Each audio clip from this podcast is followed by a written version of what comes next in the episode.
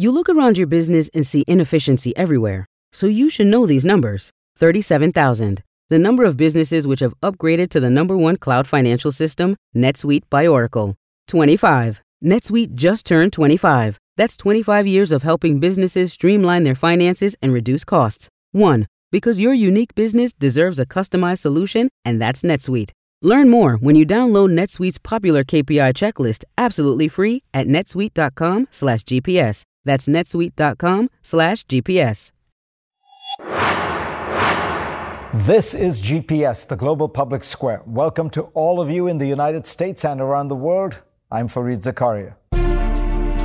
Today on the program, Vladimir Putin says the world faces the most dangerous decade since World War II. Will he make it more dangerous by using nuclear weapons? Can he compromise and make a deal? I will ask Boris Bondarev, one of the highest level defectors from Putin's own government. Then, Britain has its third prime minister in less than two months. We will tell you what you need to know about Rishi Sunak and his plans. Trust is earned, and I will earn yours. Can they save the economy and the reputation of that storied nation? And as a divided America heads to the polls, what can we learn from the most divided period in American history? The Civil War years.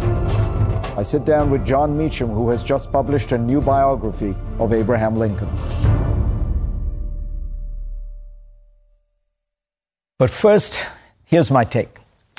History and current polling both tell us that the House of Representatives will likely flip over to Republican control in the November midterms. What happens then? actual governance will come to a standstill. There will be a flurry of investigations on everything from the Justice Department to Hunter Biden to the border crisis. The January 6th committee will almost certainly be disbanded, and it is not implausible to imagine that President Biden will be impeached. How did we get here? There are, of course, many reasons, but the central facilitating factor is surely the way that American politics has, over the last few decades, increasingly empowered the extremes of political parties at the expense of the mainstream. The primary system used by American parties to choose their candidates is extremely unusual. No other major democracy has one quite like it. Primaries ensure that candidates chosen are selected by a sliver of the party, around 20% of voters. And this selection is not at all representative these are the most intense, agitated activists, often far more extreme in their views than run of the mill registered Republicans or Democrats. Add to this decades of sophisticated computer enabled gerrymandering, and you get extreme candidates who run in safe districts where the only threat to them is a primary candidate who is even more extreme. The Washington Post has analyzed Republicans running for Senate, House, and certain statewide offices and found that a majority could be classified as election deniers, people who have in some way questioned, challenged, or refused to accept the outcome of the 2020 presidential election.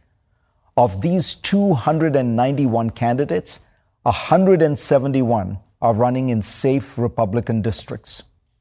So, what began as a fringe theory promoted by Donald Trump but initially rejected by most of the Republican Party's leaders, has now become the majority view of the party. Election denial is not a majority view in the United States. In an NBC poll, 57% of those asked said they would be less likely to vote for someone who claims Trump won the 2020 election, while only 21% said they would be more likely to support an election denier.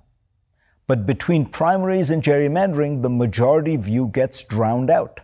Catering to the right wing base also means constantly ratcheting up the rhetoric.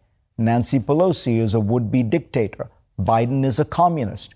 Democrats are pro criminals. Marjorie Taylor Greene has said, quote, Democrats want Republicans dead, and they have already started the killings, unquote. The alternative system of candidate selection used in America before the age of primaries and in most other major democracies is what is often called the smoke filled room, a pejorative description even before we knew that smoking killed you.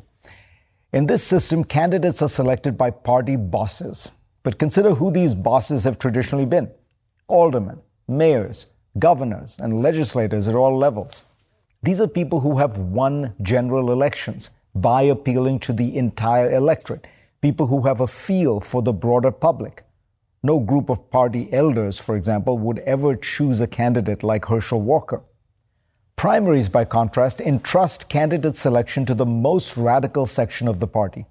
And social media has added fuel to the fire by amplifying the noisiest and angriest voices within the party, who are themselves an even smaller group than primary voters.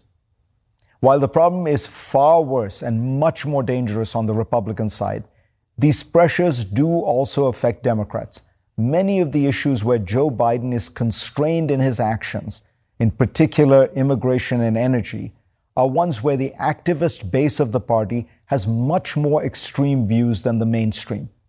And pivoting to the center, as Pennsylvania Senate candidate John Fetterman did on fracking in recent months, is increasingly difficult in today's world, where you can instantly and easily play old clips of a politician before he changed his mind. In a recent piece in the New York Times, Max Fisher describes how the recent dysfunctions of British politics can be attributed to the two main parties choosing over the last two decades to adopt more of a primary type system to select their leader. The Labour Party ended up with the totally unelectable far left leader like Jeremy Corbyn and rejected a charismatic moderate like David Miliband. The recent Conservative Party travails illustrate the problem perfectly. Liz Truss, with her totally impractical, warmed over Thatcherism, almost always came third in votes from elected members of parliament, the old system of party bosses. But she was the darling of the broader party membership, which is highly unrepresentative of the British public, and they were the ones who made the final decision. It is not an accident that Germany and France have both been run largely by solid centrists in a time of populism. They have chosen to keep to the old system of democracy based on the principle of majority rule. In America, and to an extent in Britain, democracy has actually become minority rule. And the minority holding power is unrepresentative, angry, and increasingly radical.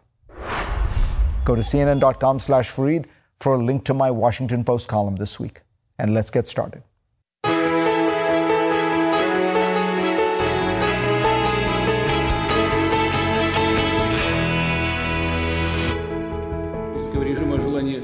On Wednesday, Russia's President Vladimir Putin claimed that Ukraine was planning to use a so called dirty bomb, a claim that his underlings had been peddling for days. The accusations were roundly denounced by Ukraine and its Western allies. They say this rhetoric is nothing more than a Russian attempt to ratchet up tensions and escalate the conflict. So, how far will Putin go to turn the tide of a war that has not gone his way? Joining me now is Boris Bondarev, who spent 20 years as a Russian official. He was a diplomat based at the United Nations in Geneva before resigning in May over the war in Ukraine. He is one of the highest level officials to publicly defect over the war, and he joins us now from Switzerland. Welcome, Boris. I want to uh, start by asking you to describe why you think Russia's decision making and decision making apparatus got to the point it did in the invasion of Ukraine because you have this fascinating foreign affairs essay where you lay out really how Russia has evolved as a kind of ruling elite in Russia has gotten narrower, more and more insulated, more and more uh, kind of divorced from uh, the outside world. What do you think, you know, what happened that got us to where we are? First of all, it is the uh, the result or outcome of this evolution of the Russian state, uh, which we have witnessed for the last 20 years and even longer. It has been getting more and more isolated from society, and this is very dangerous because people who work in the government they get this misinformation from their colleagues, and they make their decision based on this miscalculation and misinformation. And we see it as a result of it. We see it as in this invasion in Ukraine. In the, the kind of decision making uh, structure you're describing, Boris, I assume bad news does not travel up the, the chain. In other words, people are not likely to, to tell Putin, Mr. President, the war is going badly, the idea of going, trying to take Kiev was bad. Uh, all that kind of thing probably doesn't go up the chain as much as one would hope it would. I believe it is very close to truth. And uh, I also believe that when you report some information uh, high to the high command, uh, to the leadership of the country, you have, I mean, in Russia today, you have to make it uh, as pleasant as it as possible. And of course, you don't want to displease or upset your bosses and the government itself because it would uh, it would uh, jeopardize your career prospects. So, um, when we hear this talk about a dirty bomb, first by Putin's aides, Lavrov, now Putin himself, what do you think is going on inside? Is is is this? Are they feeling a certain pressure and um, coming up with new new threats? I think that today Russian leadership is uh, actually at a loss they're trying to uh, adjust themselves or accommodate themselves to this new reality. And the reality says that Russia may well lose this war. And uh, you know, it's it it's it looks quite chaotic, really, because there is no strategy under this. It is only some kind of uh, random uh, ways of uh, looking for some opportunities to get themselves out of this very, uh, very, very peculiar, very dangerous situation. What about the threat of uh, a nuclear weapon being used? In your career as a diplomat, have you ever heard of the Russian top leadership talking about the possible use of a tactical nuclear weapon? Do you think Putin is bluffing or is this real? I don't think that these uh, nuclear nuclear weapons threats are very real for now, and I think that they will not be real if Putin gets a very clear signal from international community that any use of nuclear weapons will have the most gravest consequences for Russia and for him personally. And what about negotiations? So imagine what you described as if Putin feels like he's losing and that, that fear continues, that fear continues, he could end up uh, using a tactical nuclear weapon. What if the battlefield ends up, uh, you know, in a stalemate? Let's say the Ukrainians take uh, more territory, Kherson, maybe Kharkiv, but then it bogs down. At that point, could you imagine Putin being willing to arrive at some kind of negotiated settlement, which would be a compromise for everyone? All the parties have absolutely different and uh, antagonizing uh, priorities and goals in these negotiations. So for now, I don't see any prospects for any real negotiation. So if that, if what, what you say is true, and we are in for just a long, protracted uh, war, what happens inside Russia? Is does Putin's hold on Russia so strong that even a long war, uh, even maybe more mobilization, would not weaken it? First, uh, I don't think that Putin is really ready for a long, protracted war. I think that his strength, his regime is a little bit overestimated now. And now we see in Russia that there, there, there is a lot of confusion in the conduct of mobilization, for instance. And there is some kind of unrest and discontent within the population. So I believe that Ukraine may, uh, may not go on this uh, path of long and protracted war but for, they are capable, Ukrainian army is capable of defeating Russian troops and of liberating their own lands. But for that, they need continued and enhanced uh, assistance and support from the West. So with that, I believe they can uh, win this war in quite a short term, maybe in a few months. So because they have already shown very significant uh, progress in this. Boris, uh, fascinating insights. We really appreciate you coming on. Very, very useful. Thank you. Thank you for inviting me. Next on GPS, can the new British Prime Minister Rishi Sunak quash the chaos that has been plaguing his nation? That question when we come back.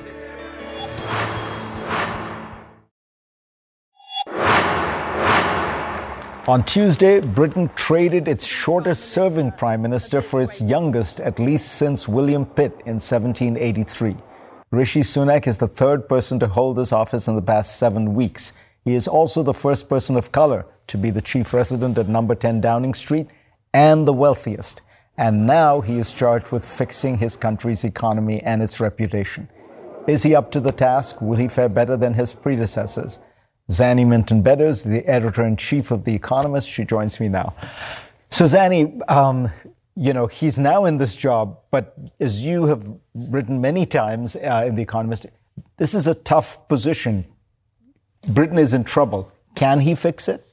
Well, we have someone at last who is competent, and you know we can no longer take that for granted in Britain. Rishi Sunak is a man of integrity. He is a technocrat. He was a very competent chancellor.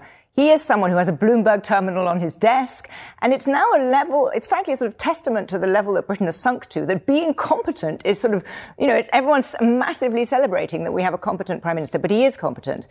He has a huge task, however. He has a country that is financially much riskier than it was. The aftermath of Liz Truss's mistakes is still there. We now have, however, gilt yields are coming down. It's, it's the dullness dividend is what people are calling it. You know, now it's, it's, the markets have, have greater faith in Rishi Sunak. But nonetheless, Britain's problems are real. It's the only G7 economy whose output is still lower than it was pre-COVID.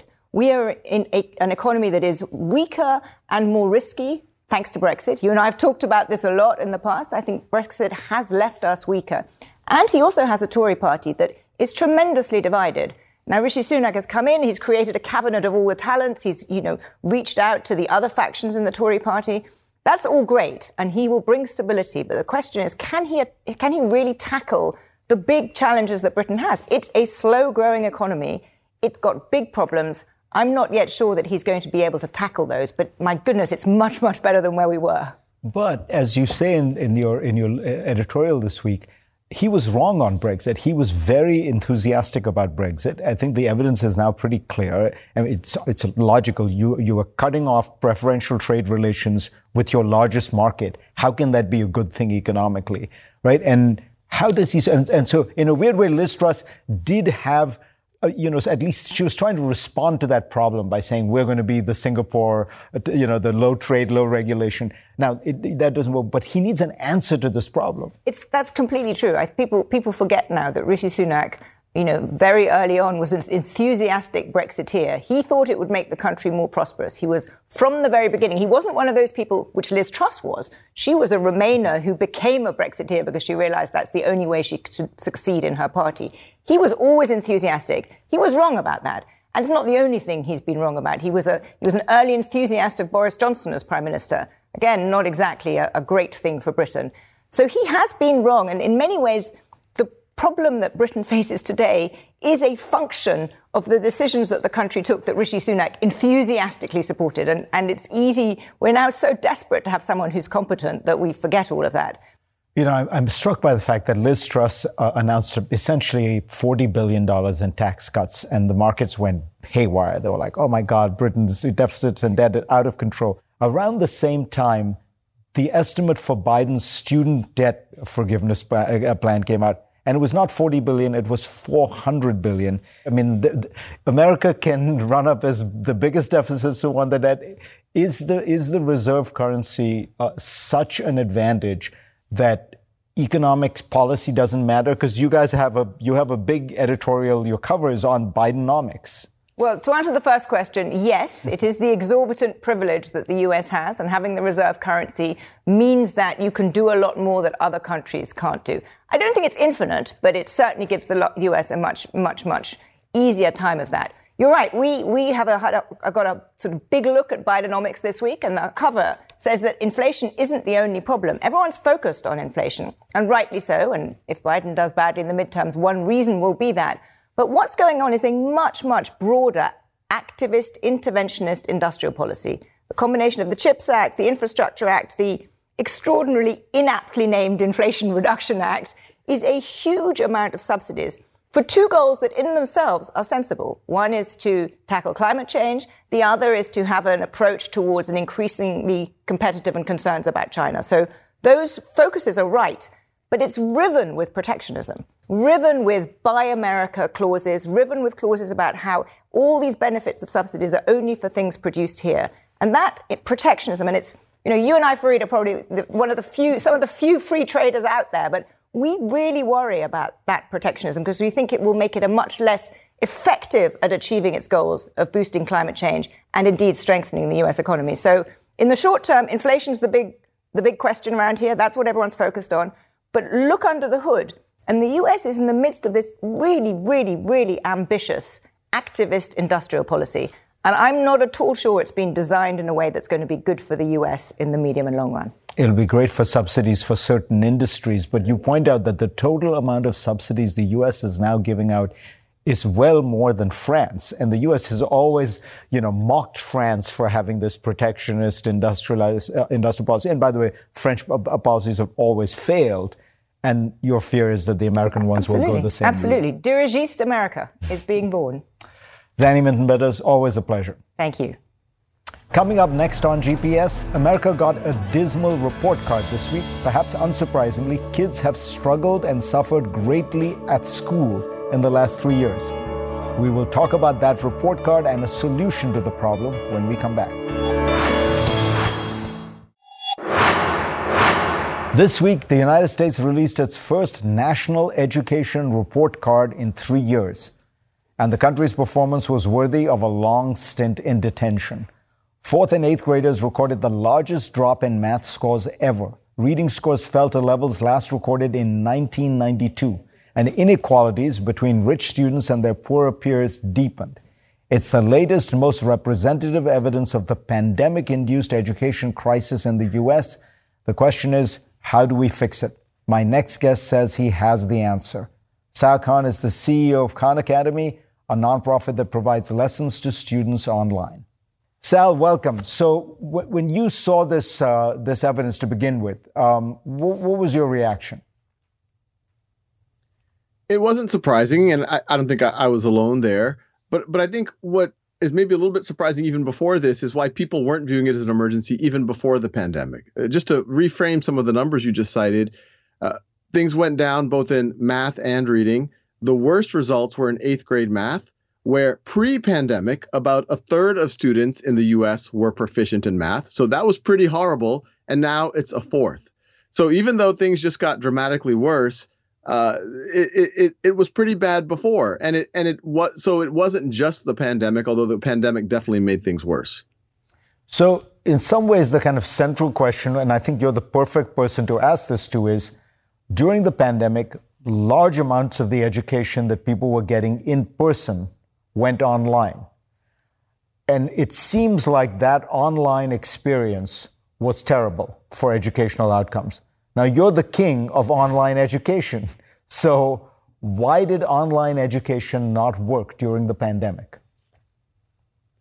It's a great question. And I always like to differentiate between online versus remote. Uh, what did happen during the pandemic, and uh, can't blame anyone, they didn't have a lot of time to plan this, is that the same traditional academic model where you have 20, 30 students in a classroom, for the most part listening lectures, that just got transferred to Zoom somewhat overnight, where now st- students are sitting in on Zoom calls for four or five hours a day. And you can imagine those were very, very disengaging. And so, what happened during the pandemic, it wasn't necessarily the technology, it was just that it just became even more disengaging. A lot of kids just fell off of the radar and weren't able to engage in their education.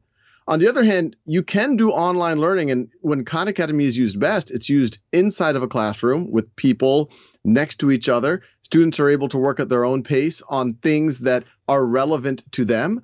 The teacher is able to walk around and have more personal one on one interaction, actually, more human to human interaction than they would get in a traditional lecture based classrooms. The students are encouraged to not put their fingers on their lips, but are actually encouraged to talk to each other and help each other. So it's not about online versus not online. It's about are you leveraging human connection? Are, are there ways to engage students and have them work on what matters for them versus things that are less less engaging? And that's the less engaging is what happened during the pandemic. It does seem to me, Sal, that a lot of what makes people learn is the social setting, that they're with friends, that they're trying to impress their, their peers or they're competing with them or they're, you know, that there's a social element to it which which almost makes it comfortable for the education to, for them to receive the education. But to just sit in front of a Zoom for five, six hours, and all you're getting is the education with none of that social, uh, social dynamic, seems very, very suboptimal. No one agrees more than myself with that statement. But what I think what's interesting right now is the solution isn't to just say, hey, we're never going to use a computer again. The solution is say, okay, we have the students back on campus. We, they can engage with each other. What is the optimal engagement? And that is don't just keep shepherding them lockstep. Half the kids are bored, half the kids are lost. Let them get as much practice and feedback as possible on things that are actually going to be useful for them. And the online part allows for that tailoring of you know each student matching up to the level and the problems that they can deal with, right? That's right. It, you know, before if you go back, I'll go 2,300 years back intentionally. If you go back to time of Alexander the Great, he had a personal tutor named Aristotle. That's about as good as an education can get. 200 years ago, uh, we had a very utopian idea of let's have free mass public education, but we said we can't give everyone an Aristotle, so we borrowed tools from the Industrial Revolution. Let's move students lockstep. Let's apply some lectures to them every few weeks. We will get assessment the kids who are doing all right, we'll track them into the top of the, the labor pyramid, some kids in the middle, some kids in the bottom. That's not acceptable anymore. It wasn't acceptable pre pandemic. And then the, the pandemic just put a bigger spotlight on we can't do the, the same as usual and hope to get a better result. Uh, you know, as you know, that's oftentimes the, the definition of insanity, uh, expecting a different outcome by doing the same thing. We have to move to this level of personalization, try to get approximate what Alexander the Great had, but obviously we can't have one-on-one for everybody. So this is where online personalized learning is important. And and you know, I'm not selling anything. People might think this is all free. It's not for profit. Everyone listening can use it. They can tell their school about it. And the more people that use it, I have to go out there and raise more money for it. All right. Well, uh, I always get smarter listening to you. So Sal Khan, always a pleasure. Thanks, Fareed. Next on GPS, at a time of deepening division, even talk of a civil war in the United States, what lessons can we all take from the age of Abraham Lincoln? Find out in a moment.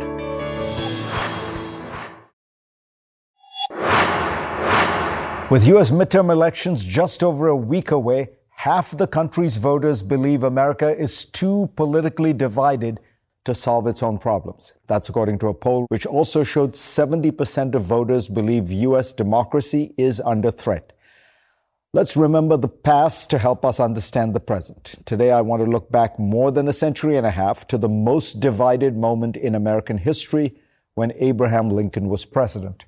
The Pulitzer Prize winning historian Jon Meacham last week released a biography on Lincoln that was called And There Was Light. Meacham occasionally advises President Biden, and he now joins me occasionally advises me as well. to the same effect. um, do you think there is a parallel between, you know, when you look at the data, it shows that we are the only time we were similarly divided was actually right after the Civil War, it's that period. Do you think there are comparisons, analogies to be made here? I do. I was hoping for years, uh, for the last five years, that this was more like 1933 or 1968, where there were con- clashing visions, but a fundamental acceptance of the protocols of politics. I don't think that's true. I think that the persistence of the big lie, uh, Trump's insistence that the election was stolen, and its ancillary uh, impacts has created an 1850s feel. It's a clash of visions that has almost everything to do with power and identity. And democracies do not long endure, as Lincoln would say, if we do not mutually respect the rules of the road. And we can argue about whether the Constitution should do this or should do that. But in that case, in the 1850s, there was an entire breaking of that compact. And I worry that we're within hailing distance of that today. You said it was centered around identity. Of course, it did. You know, the, the, the South's sense of its distinctive uh, identity, the peculiar institution, as it was called. Is it um, like that today? Um, you know, because when when you talk to some of Trump's supporters, they'll say, "No, no, no. It's not just about race or culture, but it does have the feel. The issues that animate are, tend to be immigration or you know this this uh, you, you, know um, how you teach American history, critical race theory. It's power, and democracies only work if power is marshaled and managed, not if it is seized. And that's what the white South was doing, my native region. They chose to define human rights in a very limited way.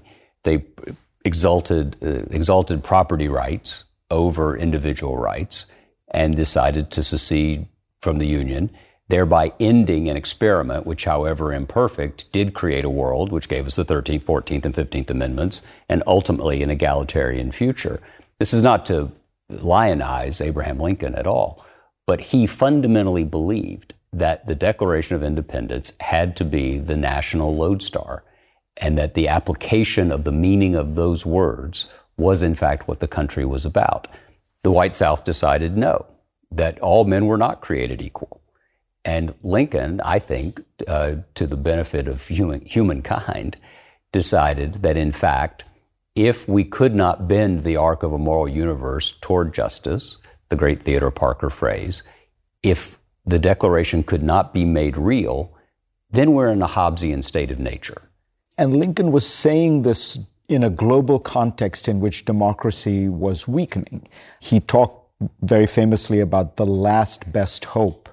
Um, and people often focus on the best part, but he's also signaling that look, if, if, we, if we go down, uh, things look bad, and we have been living through a decade of democratic backsliding and decay almost everywhere in the world. There is no question that Lincoln saw democracy and liberty and the American experiment as entwined that if popular government failed here, then the divine right of kings would reassert itself, or the divine right of aristocracies. And in this case, it was an aristocracy of race and of property. And had that had that crisis not been resolved the way it was, then yes, he believed that the revolutions of 1776, of 1789, of 1848, the of, for, and by the people was a phrase that he got from Theodore Parker. He also got it from Louis Kossuth from Hungary. The Hungarian, yeah. Who was a, a, vital figure, toured here, sort of like Lafayette did late in life. Yeah, you can find uh, statues to Kossuth yeah. all over, like New York, I think Riverside Park has. And, and that was this, we forget this, but it was a global story. A global story that, in fact, society should not be organized vertically, popes and princes and prelates and kings, but had to be horizontal. And again, not to lionize him beyond his measure, but I wanted to do the book because I wanted to understand not just how he did it, but why. And he grew up in a theological atmosphere that was anti slavery. He believed in a kind of unit, universalist uh, fatherhood of God, brotherhood of man, in no way a conventional Christian.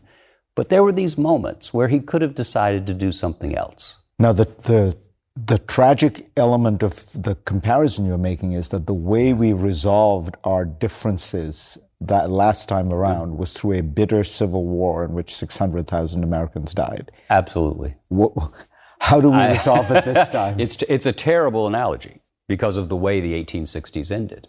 And I don't think we're going to have massed armies in civil war. We are having civil chaos punctuated by violence at, at a level, as you say, statistically, it's clear this is rising. I don't think we're going to be at that scale of mass warfare, but the scale of the argument who are we? Are we willing to give as well as to take? That argument is as fundamental. Jon Meacham, always a pleasure. Write more books so we can get you. Thank you, Free. Next on GPS. Under Xi Jinping, China's once roaring economy has lost steam. Yet he showed no signs of changing course in last week's party congress. I'll dig into these missteps in a moment. And now for the last look. China's Communist Party unveiled its new inner circle last weekend, and it is stuffed with Xi Jinping loyalists. Pro market liberalizers are gone. Gone are the heady days of reform and opening that characterized China since Deng Xiaoping's era. Gone also is China's growth miracle. its economy, which grew by 10% a year for decades, has slowed dramatically on Xi's watch and will likely grow by low single digits this year. In fact, in a striking piece of analysis, Ruchir Sharma writes in the Financial Times that China's economy is likely to grow at a measly 2.5% in the coming decades. He notes that commentators thought China would overtake the US economy by 2020. Now it seems unlikely that would occur until 2060, if it ever does. What happened? Well, there are basically two ways that economies grow adding more workers and pushing productivity higher, meaning each worker produces more goods and services. As far as total workers goes, China faces a serious shortage. Its working age population has peaked and is projected to fall steeply in the next few decades. This was set in motion long ago under the one child policy. Xi has ended that policy and tried to encourage people to have more children without any success. China now has one of the lowest fertility rates in the world, with fewer and fewer workers and more and more retirees.